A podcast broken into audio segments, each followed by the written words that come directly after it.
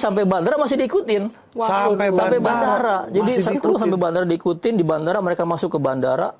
Masuk ke bandara. Masuk ke bandara, diikutin sampai tempat masuk bandara. Di ketika kami makan, diminum kopi, terus diikutin tuh di foto-foto dari Itu luar. Bandara Bali berarti. Bandara Bali. Dan pasar Gurah. Kita masuk ke dalam eh, sampai tempat terakhir ya, apa namanya? eh, security, security itu. Mereka situ. Dan dia ngeliat-lihat eh, layar komputer, mungkin lihat jadwal penerbangan kita ke mana gitu. Wah, Nah, tahanan gitu. loh. Asli. Dia yang hadir di G20, dia adalah pejabat, dia juga pengusahanya, dia juga nanti yang terlibat dalam sistem oligarki, tender, rente dan segala macamnya, dia dia Iya. juga yang untung. Jadi itu kenapa kalau kita bilang kita eh, menolak G20 enggak? Enggak, tapi kita cuma pengen bilang itu isinya tipu-tipu. Tapi kalau di forum misalnya sidang HAM PBB Nah. atau forum tahunan PBB nggak pernah didatang. Iya, iya. Padahal itu forum resmi kenegaraan. Iya, itu forum resmi kenegaraan PBB dia anggota PBB ya, sidang HAM. Apa sidang tahunan ke Yang lebih berdampak itu apa yang diviralkan warganet, udah itu aja. Iya iya viral based policy. Viral misalnya apa? Wah seblak ini terkenal nih jadi dagang seblak semuanya kan gitu. Lebih berdampak itu dalam konteks perdagangan dan itu paling real.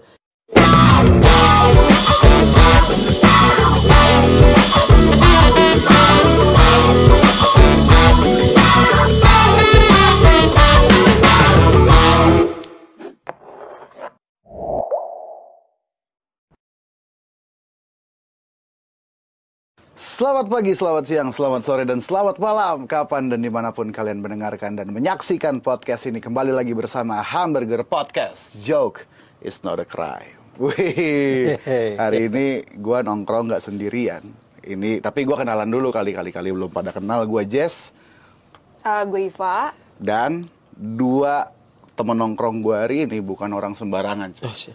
Tapi kemarin udah pernah ngeliat pasti Udah, apa ini udah, udah. soal kanjuruhan. ini hari ini kita bersama Pak Isnur, Halo, Ketua. YLBHI, dan lagi-lagi Pak Ijul, PBHI. Ngeri ya.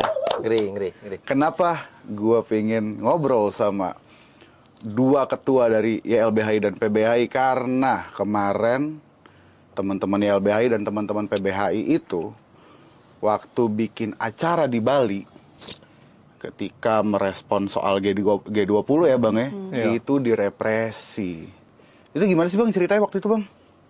Jadi kan kita ada beberapa acara. Hmm. Yang pertama itu kita eh, berkumpul, ngundang warga, ngundang teman-teman korban dan seluruh LBS Indonesia di kampus Hmm. Udayana lantai berapa empat atau lima gitu di parkiran gitu. Hmm.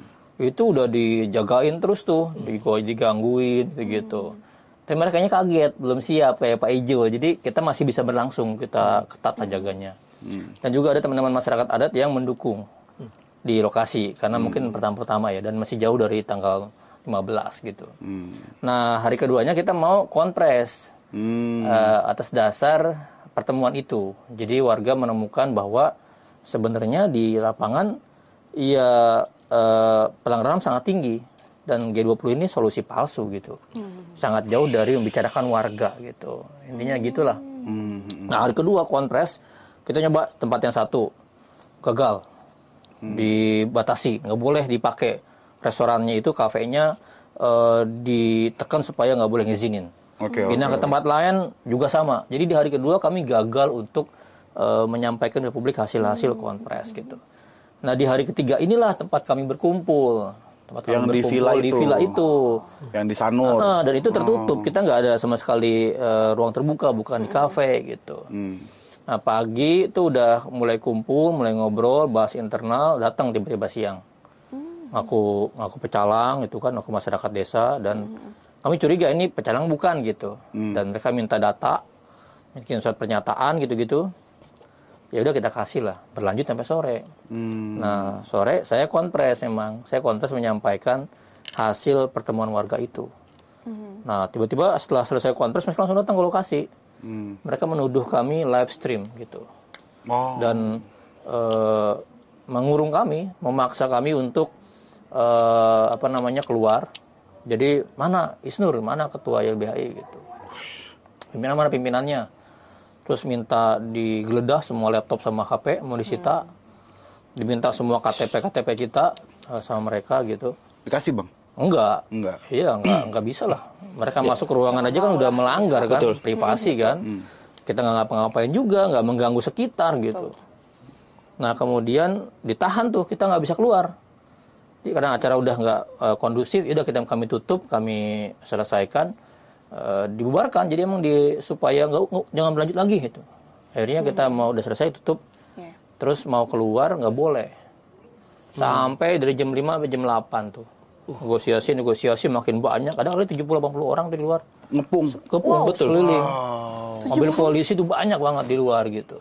Itu bareng ada Bang Ijul juga. Sebagian enggak, beda, Oh, beda, beda, beda, beda, beda acara ya? Beda. Tapi pada saat kejadian itu Tanggal 12 tuh. 12. Nah, eh, acara PBHI tanggal 14.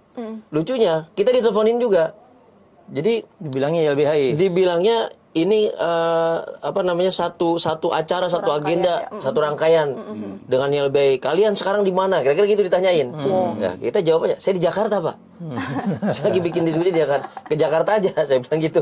Karena kita kan acara beda berapa hari, Iya. ya kan? Beda dua hari. ya, Tapi kayaknya itu yang kita bilang, kayaknya dia tahu nih eh, registernya eh, handphonenya eh, Kang Isnur ke siapa, ke siapa. Wow. Jadi nyambung ke kita, Wah, acara kita masih berapa hari lagi? kita kena ditelepon. Gitu. Nah malam-malam itu lanjut ya. Setelah negosiasi panjang ya kita juga ribut. Ya udah kalau emang mau bawa ke Polda, bawa aja ke Polda gitu. Saya bawa aja, tangkap aja kita. Kalau emang mau nangkep ya tangkap aja kesalahan kita apa gitu. Akhirnya Terus ditangkap. Setelah negosiasi-negosiasi akhirnya bisa keluar. Tapi sebagian yang tinggal nggak keluar. Nah, beberapa orang akhirnya kita pakai mobil keluar. Eh, mobil yang saya tumpangi itu diikutin tuh sama dua motor. Kita coba muter-muter, muter-muter ke mana-mana masih terus diikutin. Dua motor itu tetap ngikut tuh. Foto terus ngikutin. Terus sampai kita foto, dia ngumpat gitu ke apa namanya ke sebuah kafe, ke gang buru-buru gitu. Sampai malam terus. Akhirnya kita udahlah kita nggak pulang dulu ke eh, kosan kan, kita eh, makan-makan dulu, masih diikutin juga gitu. Jadi kita akhirnya perlu berganti taktik, ganti mobil, ganti tempat tinggal gitu. Dengar-dengar katanya yang kayak misalkan aku sih baca-baca juga ya. Mhm. Ada yang kayak harusnya jadwal penerbangannya tuh kapan tapi Ya, karena nah yang tinggal malam itu di tempat ditekan. itu Oh. ternyata masih dijagain. Jadi yang 12 apa 9 orang itu bertahan, mereka masih dijagain, masih ditungguin. Berarti masih diisolasi Masih gitu diisolasi ya. di Ruang situ. geraknya Masih benar-benar dikunci ya. Wah. Masih diisolasi gitu. Apalagi ada direktur LBH Bali kan, Hmm. motornya di situ. Jadi masih dianggap eh, Fani itu di situ gitu. Oh, Sampai direktur. pagi, mega pagi lah mereka mau pulang. Ada ada beberapa yang memang udah harus jadwal penerbangan, Hmm. nggak boleh keluar. Nggak boleh. Jadi mereka mengepung sampai pagi dan ada yang mau keluar nggak boleh Wah, gitu. ngaco Jadi itu kaget kita kita sebarin ke beberapa tempat akhirnya ada kayaknya ada tekanan dari atas ya. Ya. Hmm. Kita pressure beberapa pihak Komnas HAM atau apa gitu kita laporin.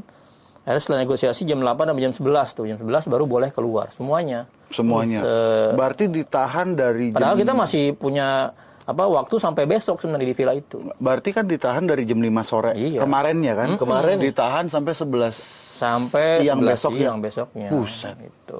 Terus gimana itu teman-teman ada stok makanan minuman tuh? Iya, Akhirnya pada ya, di, kelaparan. ya dikirim. Ada sih, ada. Kalau itu dimasakin sama yang punya villa gitu. Gila sih. Dan yang juga kita khawatir kita punya acara juga konsolidasi tempat lain. Hmm. Dan itu apa namanya di assessment gitu oleh tim keamanan eh, beberapa orang gitu kayak saya direktur Bali nggak boleh merapat. Jadi kita jadi saya sebagai orang yang mau masih punya acara nggak bisa bebas bergerak gitu. Hmm. Ya udah disuruh ke arah asesmen keamanan kan dikejar-kejar terus. Eh, polisi datang ke tempat eh, desa yang direktur Bali nanyain juga di mana ini di mana dicari-cari gitu. Saya matiin HP, jadi saya nggak nyalain HP, matiin HP, ganti mobil, ganti tempat gitu, masih dicari-cari juga. Ngaco ya. Akhirnya pulanglah ke Jakarta, eh, sampai bandara masih diikutin. Sampai sampai bandara. bandara. Jadi seru sampai bandara diikutin di bandara mereka masuk ke bandara. Masuk ke bandara. Masuk ke bandara, diikutin sampai tempat masuk bandara. Di ketika kami makan, diminum kopi, terus diikutin tuh di foto-foto dari Itu luar. Bandara Bali berarti. Bandara Bali. Dan pasar Gurah. Kita masuk ke dalam eh, sampai tempat terakhir ya, apa namanya? eh, security, security. itu. Mereka situ. Dan dia ngeliat-lihat eh, layar komputer, mungkin lihat jadwal penerbangan kita ke mana gitu. Wah, Ngaco. tahanan gitu. loh. Asli. Jadi kita merasa bahwa ini kita nggak bebas bergerak gitu. Ini ada semacam eh, intimidasi. Begitu nyampe di Bandara Jakarta masih ada Nah, kami nggak tahu. Jadi kita langsung cepat bergerak. Yang penting keluar dari bandar deh. Gitu. Mungkin karena di Jakarta lebih besar kali ya. Besar, lebih banyak besar orang, namanya jadi nggak iya. kelihatan. Nah, kalau pengalaman PBHI gimana waktu itu? ya, Nah, jadi Gitu. kalau PBHI sebetulnya eh, diskusinya kita tuh eh, bareng sama teman-teman IPA Indonesian People's Assembly. Itu pada perwakilan buruh, petani, teman-teman mahasiswa Papua dan segala macam. Diskusi kita itu itu kita merespon apa yang dikampanyekan di G20. Ini kan intinya kan forum dagang nih. Nah, tapi kita mau bilang setiap hal yang dijual pemerintah Indonesia itu berujung pada pelanggaran HAM gitu. Berdampak pada masyarakat. Berdampak pada masyarakat langsung. Dampaknya misalnya dia jual konsesi food estate, ini kena gusur. Dia jual konsesi infrastruktur, ini kena represi dan segala macam. Kita mau mau ngasih eh, eh, bukti yang jelas. Makanya teman-teman udah nyiapin tuh teman-teman mahasiswa nyiapin. Nah, kita udah ancer-ancer kita bikinnya di kampus gitu biar biar aman. Iya. Ut- utamanya setelah belajar kita dapat wah eh, kok YLBHI benar-benar dikurung, di sweeping, dihajar begitu. Kita bikin di kampus. Nah, administrasi lengkap udah kampus. Yang ngajuin mahasiswa, teman-teman mahasiswa Udayana dari pengurus BEM dan segala macam. Sudah. Dan awal-awal tuh diskusi aman, mereka benar mobil banyak eh, tapi mobil pribadi ya, bukan mobil polisi, terus motor juga banyak. Tapi dari dari perawakan terus ke meja terus gantungan handphone di pinggang kita udah tahu lah mereka intel ya. Intel. template Iya, gayanya. ada template ya terus terus eh, teman-teman mahasiswa lewat foto-foto langsung begini, foto-foto begini itu udah kelihatan lah ya. Awal-awal masih oke. Lapor dan, lapor dan. Ya udah lapor itu. Dan jadi kita masih oke tuh 20, 30. Nah, udah ketika lumayan agak banyak eh, bertambah jumlahnya karena nggak se- serempak ya datangnya. Tiba-tiba mereka masuk ngerangsek. Pertama dari pihak rektorat dulu. Jadi bahkan dari pihak rektorat yang memberikan Izin ya. izin notifikasi ya bahwa ini ruangan ini dipakai buat diskusi. Datang dosen, dosen juga. Dosen perwakilan rektorat bilang nggak boleh loh. Ini kita udah dapat Iya. izin ya kertasnya dari kalian ya. Datangan juga. Tapi udah mulai di datang baru sama tadi. Pecalang juga. Dan itu kan jauh dari tempat lokasi G20, Jo. Jauh banget. Itu kan di Denpasar kan. Betul, kita di kampus dari itu jauh banget, banget tempat dua, dua jam lebih lah ke ke lokasi G20. Nah, terus mulai itu ormas pada naik motor datang, jumlahnya memang eh, banyak belasan. Terus yang terakhir adalah eh, karena ini di kampus gedung-gedung dan ada pintu akses, dikunci loh pintu-pintu aksesnya Wow. itu. Wow. Jadi teman-teman Papua yang datang belakangan tuh loh, kok nggak bisa masuk? Nggak boleh dilarang. Yang mau keluar juga jadi bingung. Teman-teman di dalam juga kekunci kan Nah, akhirnya. betul. Nah, yang mengerikan itu ketika di dalam itu itu langsung dituduh teman-teman Eh, apa satu kalian bikin acara gunanya untuk eh, apa Mengganggu. mengganggu apa menciptakan konsentrasi massa yang bisa membatalkan G20. Ini kita berapa orang memang? Nggak mungkin nggak nyampe kan? nggak nyampe ratusan gitu diskusi. Dan kita membahas data. Dia bilang sampai menggagalkan G20 disuruh nutup akses ke Nusa Dua juga nggak bakal ketutup. Iya. seluas itu akses ke menuju G20 kan dia membatalkan. Terus kalian juga sengaja menggagalkan rencana program pemerintah ini untuk investasi. Wah ini bahaya tapi tapi kan kita tahu hal ini yang sering digaung-gaungkan Iya, iya. Padahal kita bilang, Bapak ikut diskusi aja, bantah data-data yang kita paparkan bahwa hasil skema investasi ini berdampak pada masyarakat, berdampak pada pelanggaran HAM di bidang pertambangan, infrastruktur dan segala macam. Tapi Padahal kita nggak demonstrasi sama sekali juga. ya. Ada demo ke jalan, nggak ada di Nggak ruang ada. tertutup di kelas. Iya, iya. Ma- makanya kita bungkusnya dalam diskusi di dalam kampus. Iya, Tapi justru tadi pihak kampusnya juga melarang dan segala macamnya. Nah, sampai kemudian eh, eh, bedanya kalau kalau di eh, teman-teman YLBI kan dia langsung ngincer nih pimpinannya siapa? Kang Isnur. Oh, direktur LBI Bali siapa? Fani. Langsung diikutin Iya, kepalanya iya, gitu. iya. Nah, karena ini kita kan teman-teman mahasiswa kan yang yang Papua Iya, ke arah sini kosannya rame-rame, biasanya mereka ngumpul yang ini ke sini. Nah, beberapa diikut-ikutin. Tapi di tengah jalan dia udah melihat nih, ini kelompok A, kelompok B, kelompok C. Udah Nah, itu yang ya. kemudian diambil satu persatu. Jadi pada saat hari H itu kita sempat kehilangan 11 anggota dari total 16. Yang satu kena panik attack perempuan masuk rumah sakit, gila. panik orang Iya, iya, iyalah, benar, pasti benar. dikuntit, diikuti, kaget, diteriakin. Eh, utamanya karena pecalang itu, pecalang dan ormas itu loh, yang yang identik dengan kekerasan. Eh, yang dua sempat dibawa ke eh, suatu tempat tapi dia juga nggak tahu itu tempat apa. Jadi bukan kayak, kayak menculikan gitu dong. penculikan, kayak gitu. jadi bukan juga. bukan bukan kantor polisi, Polisi. bukan kantor eh, TNI, nggak tahu. Terus di ini siapa yang ngebiayain? Siapa yang ngongkosin kalian dari Mataram? Siapa yang bikin acara snack dari siapa? Seperti itu. Nah, sampai besoknya baru sudah mulai pada pulang. Eh, ya ya syukurnya nggak ada fisik apa pun yang kena. Cuma mereka kaget ketika mereka diangkut dibawa alasannya eh, supaya tidak mengumpulkan massa berkonsentrasi untuk menggagalkan. Ini kan Sorry, sorry. absurd luar biasa absurd jadi nggak nggak masuk di akal. Kita diskusi di dalam ruangan kampus. Gitu. Tapi memang ketika pulang ya sudah eh, dipantau agak jauh ngelihat teman-teman udah pada ke ke kos-kosan masing-masing segala macam lepas sebagian sudah ke eh, apa namanya kayak ke asrama mereka udah udah nggak ada yang pantau. Dan nggak nggak seperti YLB kalau YLB ditongkrongin kan dia kan. Ini kayak diisolasi gitu kan kalau YLB ditongkrongin. Iya, iya. kita begitu udah pulang bubar udah dilepas. Cuman uh, kita ngutus beberapa tim untuk memastikan yang 16 orang tadi. Sampai kita tahu satu panik attack ke rumah sakit, yang dua dibawa ke suatu tempat kita nggak tahu, yang 11 digiring cuma ditanya-tanyain beberapa jam habis itu dilepas. Hmm. Jadi gitu. Jadi suasananya betul-betul kita nih kayak Iya, dan mereka berulang kali ngucapin acara kalian nggak ada izin, gitu loh. Hmm, padahal betul, sebetulnya Ya kan diskusi, ngobrol di ruang gathering, masa harus ada izin kan? Iya iya iya iya. ada iya. izin, ada izin dan dan itu wilayah yang eh, itu bukan wilayah yang dibatasi. betul, Iya. betul. Jadi yang namanya Sanur dan Pasar tuh nggak dibatasi, itu Iya, jauh sekali dari wilayah lokasi. Betul. Ah, ah, ah. Jadi, jadi gitulah. iya. Nggak, Jadi nggak masuk ring satu. Katakan katanya kan penyelenggaraan G20 ditetapkan ada ring satu demi keamanan dibatasi, perwakilan pembatasan. negara, publik nggak boleh akses. Orang kita jauh betul dari situ kok. Nggak. ah, ah, ah. Kalau di PBAI kita udah pegang izin nih dari kampus. Tuduhannya adalah kegiatannya membahas yang tidak sesuai izinnya. emang izin. Aduh.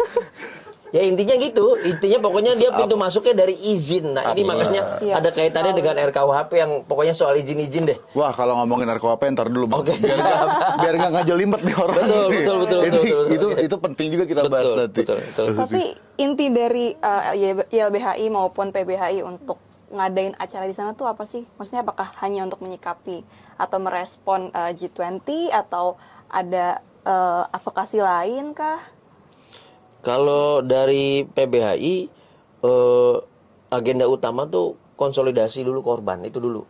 Jadi eh, kalau korban tuh kalau ketemu saling cerita dia makin kuat, dia makin semangat untuk terus berjuang itu yang pertama. Yang kedua adalah memang eh, perwakilan negara asing ini perlu tahu bahwa investasi swasta dari negara asal mereka bagaimana kelakuannya di Indonesia dan bagaimana dampaknya di Indonesia ini juga perlu tahu dan kita sampaikan fakta misalnya investasi perusahaan eh, pe- perusahaan dari negara A gitu ya, di Indonesia di bidang pertambangan mengakibatkan kerusakan. Ini manusianya loh ini korbannya loh. Jadi ini faktanya. Iya. kita ngomong gitu kira-kira dan itu hal yang sederhana. Kalau mau membantah silahkan Hit. hadir diskusi kami membantah. Dia makanya G20 jalan-jalan aja G20 nggak ada soal.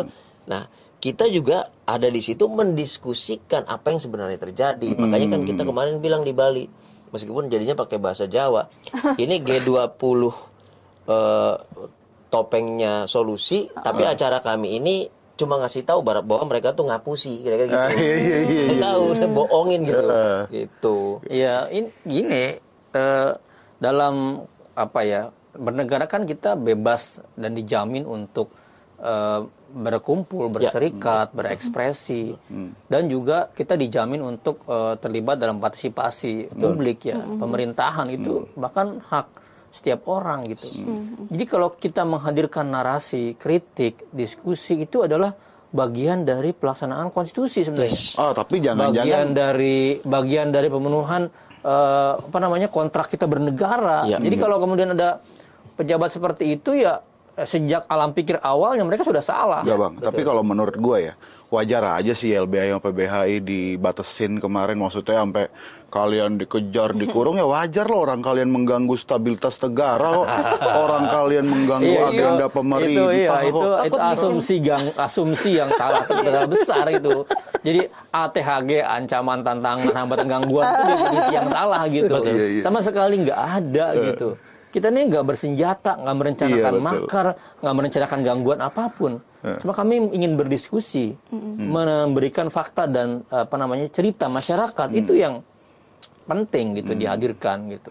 Dan mereka takut. Jadi mereka takut akan suara rakyat. Mereka takut akan sebuah diskusi gitu. Ya. Itu kan gambaran dari eh, praktik otoritarian atau Ya. totalitarian sebenarnya. Kita Jadi se- berpikir aja nggak boleh gitu. Jadi sebetulnya walaupun kan akhirnya label-label yang dikasih kepada Iya. apa yang dilakukan teman-teman itu apa, kan kayak iya. gitu-gitu kan. Ya pemerintah Indonesia kan lagi bikin G20 terus kalian begini kalian justru begitu. justru mereka yang mengganggu acara G20. Betul. Ah, Betul. oke. Aparat ini yang kemudian merusak. G20 kan simbol negara-negara yang katanya maju, berdemokrasi tinggi. Betul.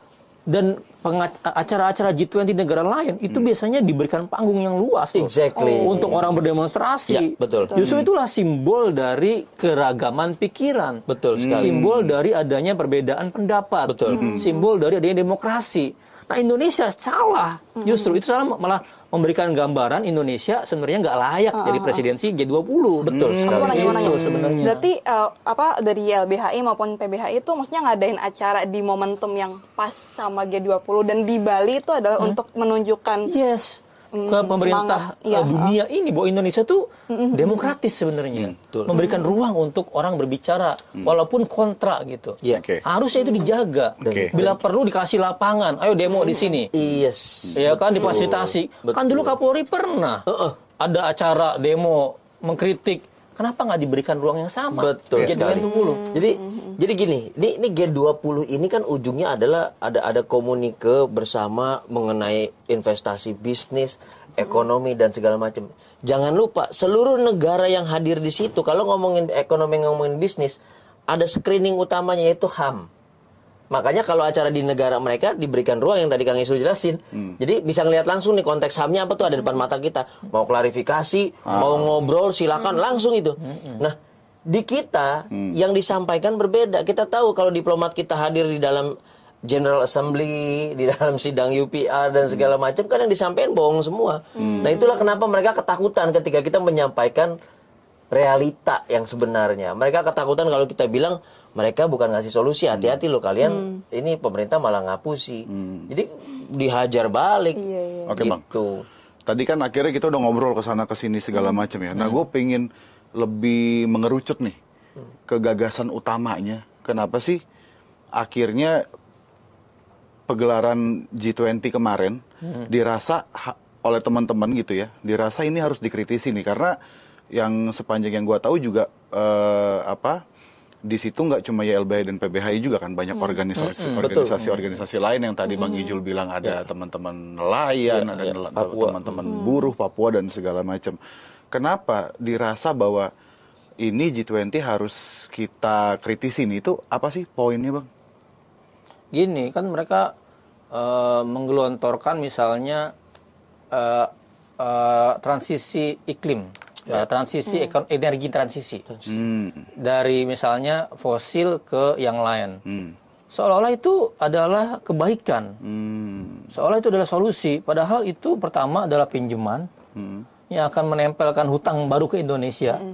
Yang kedua proyek itu proyek yang hanya melibatkan misalnya lagi-lagi perusahaan-perusahaan besar, investasi yang melibatkan perusahaan-perusahaan besar. Pada akhirnya apa? Masyarakat di lapangan besok hanya akan menjadi objek dari proyek-proyek baru itu. Datang ke sebuah wilayah misalnya gini, Jokowi kami akan berikan 30 ribu hektar untuk energi baru terbarukan di Kalimantan. Itu di mana lahannya?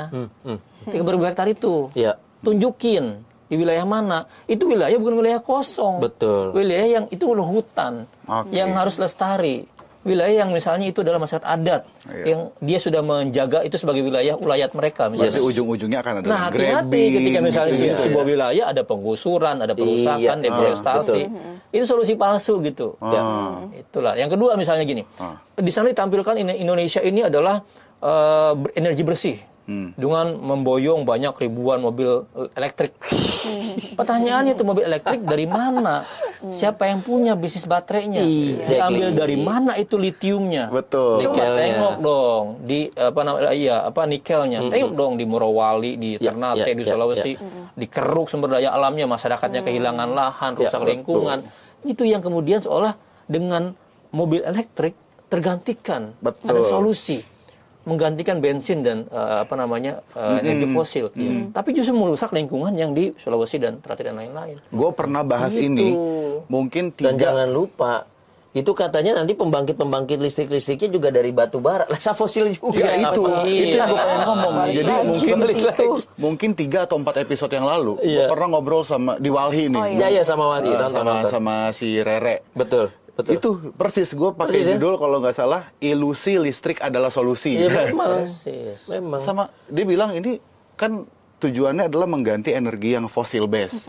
Akhirnya dibikinlah listrik. Betul. Tapi diambil dari batu bara yang fosil base fosil Iya, base jadi, juga terus. jadi makanya gini masyarakat bawah itu nggak pernah diajak ngobrol soal solusi. Ah, Iya, Itu exactly. selalu. Jadi ya, masyarakat ya udah terima beres, terima jadi apa yang pemerintah putuskan. Hmm. Makanya kemarin kayak kasus misalnya eh, apa namanya kompor listrik. Nah, betul. iya, Nah, tiba-tiba persis. coba ada proyek kompor listrik bagi-bagi.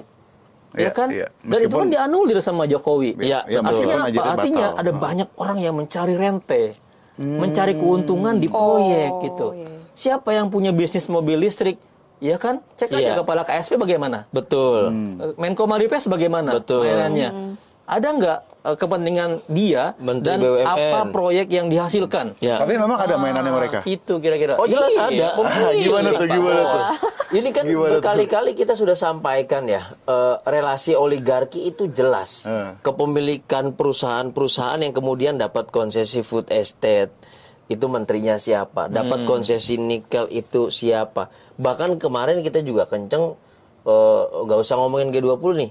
Yang soal inilah obat COVID segala macem, itu kan punya Oh, iya, siapa? iya. Itu kan jelas relasinya dan kita sudah berkali-kali melakukan. Iya, itu Ivermectin yang itu. dilaporkan Iya. Muldoko. Nah, Iya, iya, itu iya. yang kemudian eh, eh, apa menjerat teman-teman dilaporkan ICW. balik ya kan. Nah, itu kan fakta yang kita ungkapkan. Oleh karena itu mereka takut untuk mendengarkan fakta itu. Jadi sebetulnya eh, kenapa kita mesti merespon G20? Kenapa ini ngapusi bukan solusi? Judulnya nih satu, mereka mengatasnamakan rakyat. Katanya untuk rakyat, kesejahteraan rakyat, lapangan kerja, buruh, peningkatan ekonomi, bisa iniin apa s- eh, solusi terhadap resesi segala macam. Itu bohong besar. Kenapa? Masyarakatnya korban justru. Makanya kita angkat korbannya sana biar ngomong sama korban langsung. Itu satu. Oke. Yang kedua, ini mereka yang hadir nantinya adalah selesai acara eh, di, di acara G20 jubahnya tuh jubah burung garuda ya merah putih. Acara itu kelar skema bisnisnya jalan jubahnya diganti jadi jubah pengusaha orangnya sama. Oke. Ngerti Nah, nggak? tapi jadi dia dia dia yang hadir di G20 dia adalah pejabat dia juga pengusahanya dia juga nanti yang terlibat dalam sistem oligarki tender rente dan segala macamnya dia dia Iya. juga yang untung. Jadi itu kenapa kalau kita bilang kita eh, menolak G20 enggak enggak tapi kita cuma pengen bilang itu isinya tipu-tipu. Kenapa? Jubah dipakai ada baju pejabat entar kelar dari situ jadi pengusaha lagi balik dia. Ah. orang yang sama itulah oligarki. Jadi jadi bukan bukan lagi berelasi tapi manusianya yang sama. Iya. Jadi karena kalau- karena menteri-menteri itu yang punya usaha-usaha untuk pertambangan nikel mobil listrik apalagi mereka mereka juga batu bara Oke, jadi termasuk IKN yang mereka akan jual itu jadi ketika tadi itu. ketika tadi kita lagi ngobrol ngobrolin G20, terus tiba-tiba disambungkan ke oligarki, berarti kesimpulannya G20 adalah forumnya oligarki Oh, itu bukan, sudah jelas Bukan gue yang ngomong ya, Pak. itu itu, gue yang ngomong ya. itu harus kita tegaskan itu Forum elit, forum forum elit. oligarki forum Oke. forum elit Oke, oke. Gitu. Menarik, menarik, menarik. Forum elit dan pertanyaannya gini, eh, dita- di- ditampilkan kan kayak perjamuan buat eh, para pejabat gitu ya di panggung-panggung itu kan. Pertanyaannya di- dikasih gak eh, forum-forum masyarakat berbicara? Iya. Di situ di forum itu bersama mereka. Ada forum namanya C20 dibuat, tapi nggak terdengar tuh. Apa kemudian diterima oleh mereka masukan C20 sejauh mana diskusi-diskusinya gitu. Jadi ya kita melihat ini forum-forum kayak kayak panggung panggung sandiwara atau enggak? exactly Panggung sandiwara C20, gitu. Oh, dan itu R20. acara itu menghabiskan 650 miliar lebih. Itu acara itu dari mana? Setiap aparat yang diberangkatkan, duit yang keluar, makanan yang disajikan itu duit pajak rakyat gitu loh. Dan kita berhak bertanya untuk itu. Betul. Karena itu uang masyarakat, uang rakyat. Itu uang pajak kita. Jis. Iya, Jadi itu kalau dibangun sekolah berapa sekolah itu? Nah, sementara kita masih kita masih dihadapkan pada situasi apa? Korban kanjuruhan aja belum dapat Nah, iya, kompensasi. Tadi. Apalagi yang bahan yang obat, obat dari obat belum. sirup batuk itu. obat batuk sirup yang anak itu belum juga dapat pemulihan segala macam dipakai ke situ kan hebat. Gitu ini malah dibuang-buang ke Bali, bahkan dancer-dancernya ngeluh tuh di medsos tuh. Satu hari bisa berapa belas kali nari cuma untuk nyambut pejabat-pejabat itu. Buset. Bayangin, ya, ntar yang dijualnya kan ini demi merah putih, ini demi bangsa, demi negara. Pulang dari situ keuntungannya pengusaha itu masing-masing, bukan kita. Itu. Misalnya gini, keha- sebuah kehaluan ya, kehalu haluan. halo, halo. Ada seorang menteri yang jualan food estate, jualan singkong. Singkong Indonesia akan mampu memberikan makan 8 miliar penduduk. Halo, ini lu dari mana ini ya kan? Coba bayangkan, mereka berpikir soal jangankan buat luar negeri, Indonesia aja gigis beras sekarang. Betul. Iya iya iya. Apa singkong yang dia tanam aja gagal? Gagal total. Kalimantan Tengah, kan di kampanye sama teman-teman di sana. Sekarang dia halu, eh gitu loh. Kehaluan-kehaluan itu ditampilkan di muka publik. Iya iya iya iya iya. Dan itu itu itu tipu-tipu yang kita bilang. Selalu tipu-tipu yang kita bilang. Jadi dan kita juga tahu yang hadir di situ itu kan nggak nggak semuanya eh, pemimpin negara yang 1000% pro terhadap HAM. Di negaranya juga bermasalah.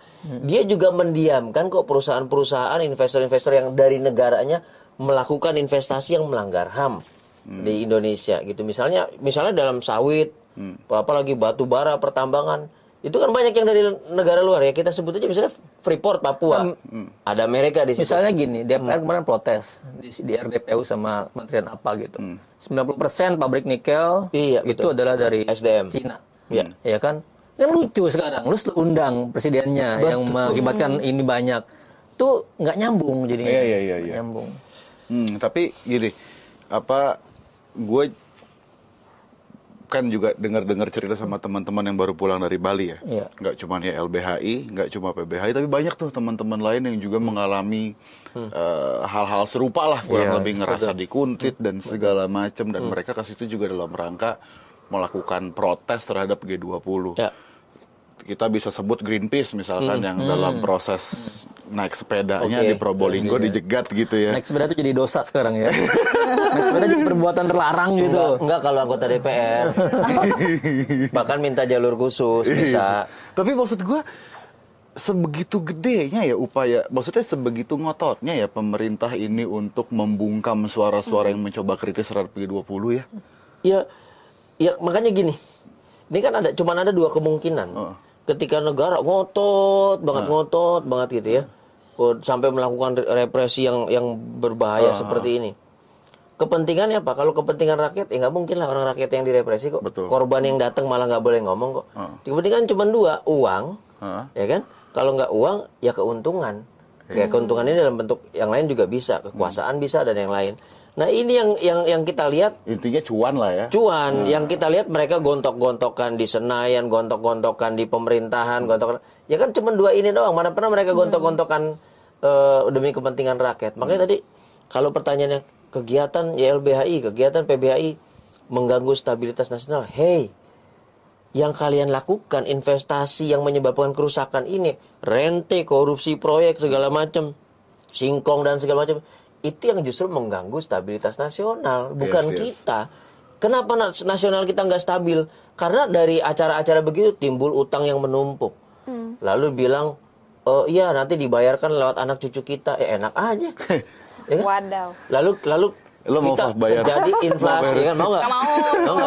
Yang dapat untung mereka kita yang bayar utangnya. Enak aja. Terus terjadi inflasi, kelangkaan ini, kelangkaan itu, lapangan kerja. Itu kan karena apa? Karena acara-acara gede ini berujung pada proyek rente, proyek usaha yang merusak lini itu segala macam tanpa perhitungan yang ujung-ujungnya nggak ada manfaatnya buat kesejahteraan rakyat. Jadi mereka sebetulnya yang mengganggu kes- ke apa kestabilan nasional. Tapi kok masih banyak orang-orang yang percaya bahwa apa G20 ini adalah pagelaran yang sangat hebat dan sangat mengharumkan nama bangsa ya. Banyak kan maksud gue Ya, gini. ketika nggak ketika kita kemarin ngelihat di sosial media gitu ya ada updatean-updatean soal eh, PBHI di persekusi, YLBHI di persekusi. Cuman kan kita bisa lihat tuh Ya di makanya kan komen-komen loh. Instagramnya. Ini, ini kan ini, ini negara bukan negara panggung sandiwara Nah. yang dihadirkan sebuah panggung dramanya sangat luar biasa, epic ya kan, simbolik, megah gitu. Sementara di bawah panggung orang diinjak-injak. Iya. Bukan itu di negara, ini negara di mana tugas negara itu jelas di konstitusi ada, melindungi segenap bangsa Indonesia, mencerahkan depan bangsa sampai mewujudkan keadilan sosial. Itu fungsinya. Bukan kemudian menghadirkan sebuah apa eh, progre- proyek kolosal yang orang berdecak kagum, tapi di bawahnya orang kelaparan semua, di mana-mana konflik, rusak lingkungan, bukan itu. Hmm, makanya kalau kalau ada eh, satu dua atau bahkan sekelompok orang yang mengatakan wah ini pagelaran atau perhelatan yang hebat mengharumkan nama bangsa itu bagian dari marketingnya G20 iya aja kalau nggak bagian humas bagian Iya, marketing promosi iya. ya paling nggak dia juga dapat cuan lah Iya, iya. sepeser dua peser yang penting ngegembel aja di acara itu Tapi gitu kalau teman-teman lo, Fah, kan maksudnya kita kan generasi kita agak lumayan banyak gapnya nih Bang Se. Antara Mas Oh, dia Isnur. ya kan? Yo, lu tua ya kan? Oke, sekian. ngambek ya Enggak, maksudnya kan kalau kita ada gap nih. Kalau lo ngelihat di teman-teman lo tuh, itu gimana sih kemarin ketika misalkan mereka mungkin ada posting sesuatu soal G2 G20 dan segala macam. Eh, Tonnya tuh tonnya sih lebih kayak ke apa namanya kalau aku juga lihat Twitter teman-temanku atau kayak uh, postingan-postingan big account gitu di Twitter mereka sih lebih fokus ke apa visual of the event gitu ya bener emang fokusnya ke Panggung. Iya, ke iya, panggung itu kan ya seperti dibilang Iya, visa Cocok itu. Visa presiden berfoto di buah mangrove itu kan ini presiden apa foto model sih? Kayak gitu loh. iya iya iya iya. Kan gitu. Aduh, aku lihat juga foto itu kayak studio Ghibli banget Jadi benar benar. Jadi benar benar benar tadi kan benar yang Kang Istur bilang ini ini panggung sandiwara. Dan dan secara mungkin secara sadar atau tidak sadar itu yang mereka angkat itu ya sandiwaranya. Mereka banyakin gimmicknya, adegan foto-fotonya, seremonialnya, ya itu memperjelas bahwa ini memang panggung Ya, se- sandiwara. sebagai kesan bahwa Indonesia adalah tuan rumah yang ramah. Iya, betul. Tuan rumah yang eh, bisa melayani tamu itu itu ya itu ya dapat dapat sih itunya sih. Ya kan yang melayani para kepala negara dengan sangat mewah itu dapat itunya sih. Jadi Tapi tadi bagaimana melayani rakyatnya? Nah, jadi ramah keluar, marah ke dalam Ah, gitu. Bagaimana bagaimana Gitu ya. melindungi rakyatnya? Eh. Gitu. tapi eh, di samping mewahnya acara ini gitu kan tapi kan acara ini kan udah, berla- udah berlangsung terus gede terus mengeluarkan hasil juga gitu maksudnya apakah ada setidaknya sisi positif gitu dari dari, dari apa dari perhelatan G20 ini gitu Ya, Apakah eh, perlu ya, Kayaknya itu. Fa, Fa, Fa, bentar. Kayaknya itu cocoknya jadi pertanyaan penutup. Oke. Sebelum itu gue Oke. pengen nanya. Dan Iva juga tahu nih pertanyaan yang pengen gue tanyain karena dia juga paham lah kurang lebih gitu. Kita nggak bisa memungkiri gitu ya, bos. Ada juga teman-teman kita yang memilih untuk oke terlibat dalam proses-prosesnya. Mungkin yang tadi C20 C20 Oh ya, itu C20. gitu ya. Nah, itu emang bener C20 itu akhirnya nggak akan berdampak apa-apa ke si G20 Ya, ini itu kan atau nggak tahu, tapi apakah di forum G20 itu terangkat masalah-masalah yang misalnya masalah apa sih yang menjadi fokusnya? Misalnya public eh, shrinking space misalnya kan. Yep. Terangkat nggak di forum itu? Dan Iya. apa solusinya? Betul. Apa komitmen para pemerintah untuk lebih menghargai eh, ruang-ruang publik Hmm, gitu. oke. Itu kan nggak nggak nampak di situ Iya. gitu loh. Apa agenda negara pasca G20 untuk lebih menghargai masyarakat yang kritis terhadap ling- lingkungannya rusak gitu. Hmm. Itu itu pertanyaan besar dari kita sebenarnya. Atau jadi sekedar seremoni aja. Yes, we have, we have a party and after Hmm. party kita pulang ke rumah dengan stres yang lagi-lagi begitu juga Betul, sama. betul, betul, Itu ya ya udah itu panggung-panggung Panggung. panggung aja. Nggak nggak mengurangi stres lu gitu loh. Tapi bahwa kata kuncinya kata kuncinya jadi, jadi karena ini panggung ya. Kita kalau nonton konser kan nanti yang band ini di panggung ini yang band ini di panggung ini yang band ini- festival nih. tapi kata ya kayak festival ya. Tapi kan kata kuncinya kan inklusivitas. Pertanyaannya antara panggung ini ini ini ini ini nyambung nggak? Gitu. Jangan satu suara nggak? Iya betul, nyambung nggak? Jangan Jangan nanti yang yang justru yang paling menentukan karena dia pemegang kekuasaan di panggung utama misalnya, ya kan? Ternyata panggung utama ini nggak mengakomodasi panggung-panggung yang lain, gitu loh. Ya percuma, berarti panggung ini ya tadi cuma panggung buat sandiwara doang.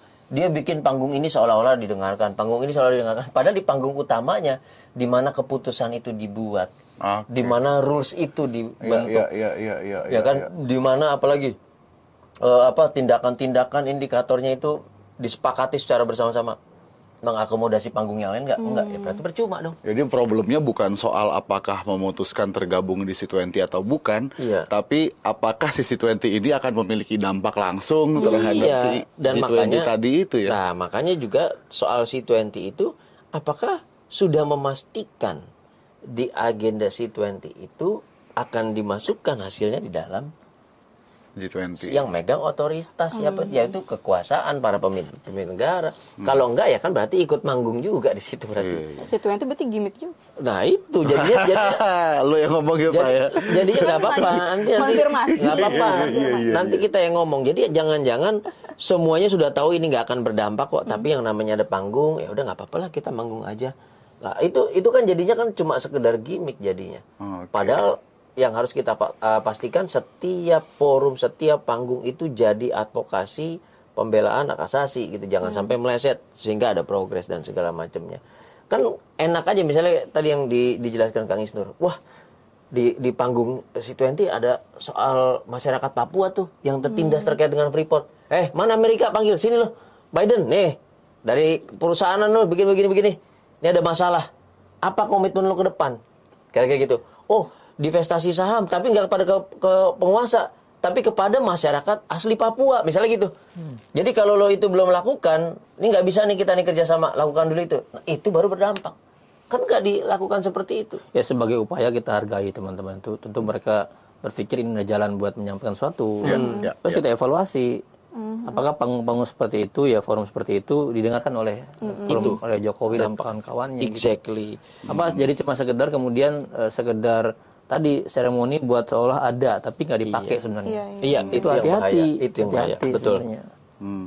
Nah, lo mau itu kasih pemanis pertanyaan aja tadi. kayak pemanis gitu hati-hati tuh Betul, pemanis untuk melegitimasi seolah-olah ini udah udah ada gitu. Padahal nah, belum tentu. Kalau itu pun sudah ada, yakinlah pasti YLBHI dan LBH kantornya yang belasan itu menguasai panggung itu. Yakinlah kita pasti bawa korban ke panggung itu semuanya. Kalau kita tadi memastikan kan, wah masuk nih kita nih dalam beberapa Kalau poin memang kita masuk. panggung itu inklusif pada Kalau akhirnya. inklusif pasti masuk. Ngapain sih enakan di tempat itu daripada di kampus? Orang kampus kita lesehan kan gitu. ya saya mendengar curhat beberapa kawan sudah berusaha maksimal tapi banyak dipotong itu eh, apa namanya masukan-masukannya di di forum jadi ada ada semacam eh, censorship gitu Betul. Ah. itu yang kita dengar dari beberapa kawan-kawan jadi beberapa kawan-kawan itu sudah berusaha gitu memasukkan isu-isu tertentu tapi disensor itu yang kita oh gitu ya jadi bahaya kan kalau Betul begitu kan sekali. ada pesan-pesan yang dipilih gitu piki cherry picking jadinya cherry picking ya, ya, ya, ya. Ya, artinya kan ada sensor politik juga dari siapa? Dari si pemegang otoritas nantinya. Nah sensor itu juga yang menjawab- menyebabkan agendanya jadi nggak inklusif, nggak nggak partisipatif publik kan gitu. Itu kira-kira. Nah, finally kita balik lagi ke pertanyaan yang tadi. Ayo kita coba lihat dulu nih ada nggak sih kira-kira sisi positif dari G dari G20 ini kan terus nih ada setiap setiap berapa tahun sih? Nggak tahu nih sampai. tahu, Pokoknya gua- ada gitu ya. Apa Iya, iya. ada giliran-gilirannya nah. Gue sih tahu kemarin ada sisi positif dari G20. Up to. Positif COVID banyak tuh. Dia jadi positif. dia jadi inian baru kan. jadi salah satu apa Cluster, namanya cluster. epicentrum eh, Epicentrum. cluster baru tuh. Iya, iya, iya. Terus tapi nggak tahu mungkin Bang Istur dan, dan Bang harus Ijul bisa. diuji sih misalnya klaimnya ini akan meningkatkan pariwisata gitu harus diuji gitu Harus diuji. apakah dengan pujian Biden ya gitu oh saya betah di Bali akan berdampak pada menaiknya ku- pengunjung dari Amerika itu perlu diuji jadi nggak bisa sekedar kemarin acara itu meyakini bahwa itu berhasil menaikkan pariwisata Betul. kita kan lihat misalnya ada pujian dari Xi Jinping gitu kita lihat apakah dari tahun di tahun depan itu menjadi faktor melonjaknya kunjungan wisatawan ke Bali gitu Iya iya iya iya. itu pertanyaan besar itu. Jadi nggak bisa klaim itu harus dengan segitu gitu.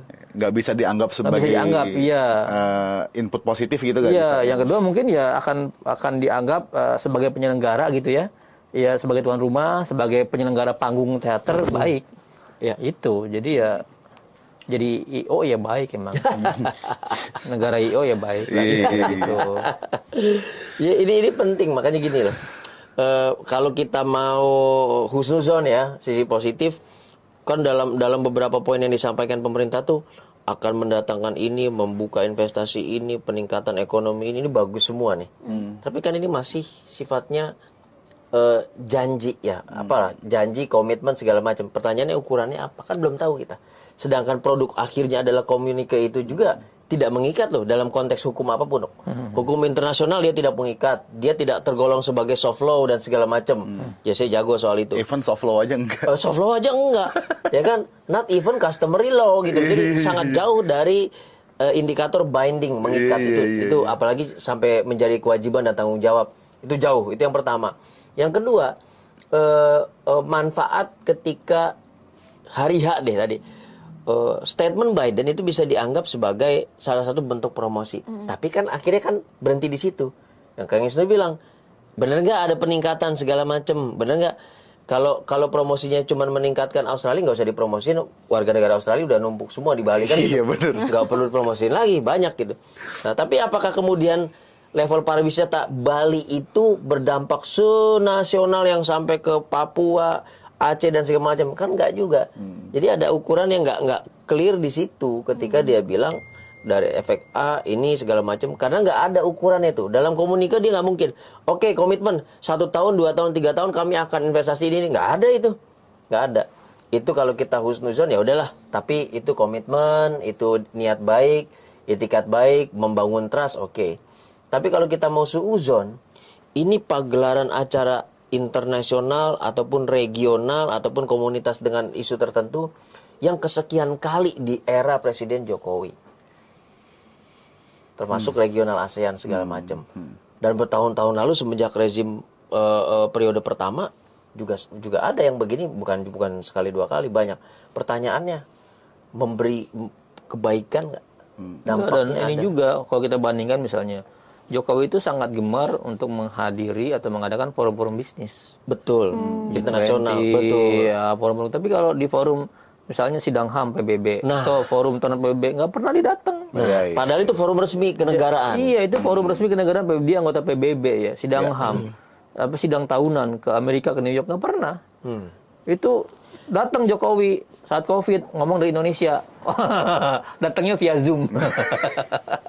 Jadi Tapi bukan karena kendala bahasa Inggris dong, bukan dong. Bukan. Tapi dia karena karena Itu nggak datang ke sana. Jadi ada ada kira-kira kita bisa melihat fokus fokus perhatian semangat yang imbalance gitu. Betul. Antara tugas Sepakat. fungsi pokok dia sebagai uh, presiden yang melindungi tadi yang saya bilang ya, yang memajukan kemanusiaan dan keadilan tuh nggak nggak kita lihat. Gitu. Ya. Tapi untuk faktor faktor melempangkan karpet merah buat investor, yes. Iya. Gitu. Ya mungkin karena latar belakang dia pedagang. Jadi forum perdagangan dia hadir, sedangkan forum kenegaraan dia nggak hadir kan gitu. Mungkin juga.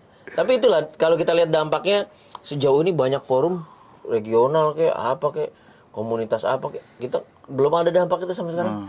Ya, yang lebih berdampak itu apa yang diviralkan warganet udah itu aja. iya iya viral based policy. Viral misalnya Bener, apa? bener, bener. Wah seblak ini terkenal nih jadi dagang seblak semuanya kan gitu. Lebih berdampak itu dalam konteks perdagangan dan itu paling real yang dirasakan oleh Oh dading mang oleh. Oh dading mang oleh. Banyak yang dagang itu laris manis semuanya. Jadi seblak itu lebih berdampak ketimbang G20 kawan-kawan. Kayak Cita yang Fashion Week kemarin tuh. nah, Citayam karena seblak itu jujur. iya. Citayam Fashion Week itu jujur. Iya. Nah kejujuran itu yang nggak ada di Nusa Dua gitu.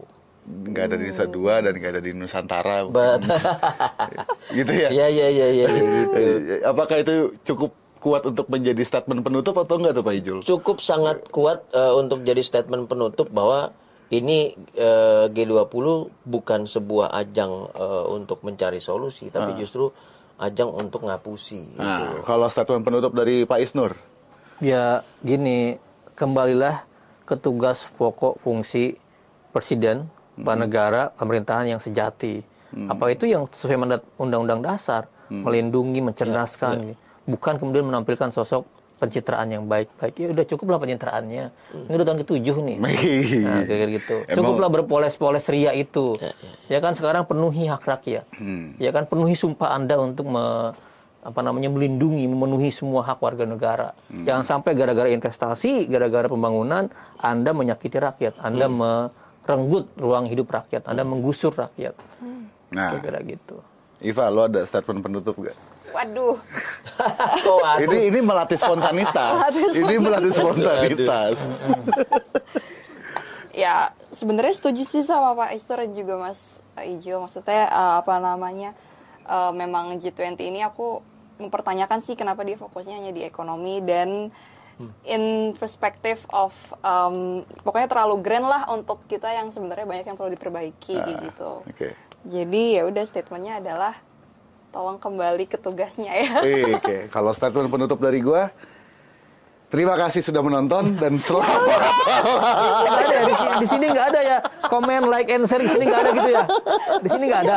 Oh iya, Aduh, jangan lupa komen, Oh, like, tetap ada ya. subscribe, share, Nah. apa pun lah. Oh, sebarkan. Bye, thank you. Makasih Mas Isnur, makasih thank Mas you, Ijo. thank you. Thank you. Thank you. Aduh jauh banget. Bukan statement itu. Tahu nih. Salam penutup. Salah penutup. ngomong apa namanya ngelatih spontanitas dia udah mikir dari